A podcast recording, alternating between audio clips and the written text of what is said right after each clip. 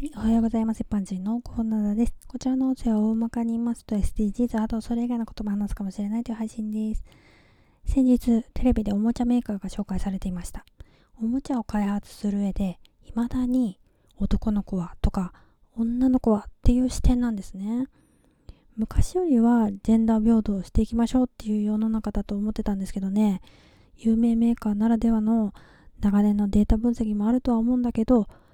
男の子向け、女の子向けと分けた商品の方が売り上げがいいんですかね。買い与える親世代のアンコンシャスバイアスのせいですかね。アンコンシャスバイアスというのは思い込みのことです。例えば女の子だからお人形さんが好きだよねっていうのは本来女の子だからとは言えない、言い切れないことなんです。男の子がお人形かわいいっていうのは変だとかおかしいとは言えない、言い切れないことなんです。可愛いお人形は見たって男の子から見たって可愛い欲しい。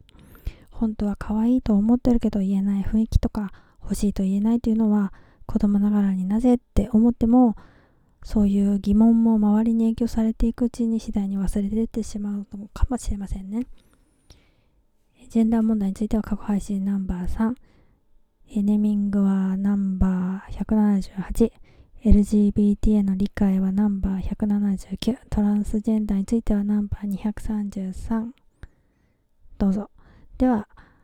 今回はこの辺で。次回もお楽しみに。また聞いてくださいね。ではまた。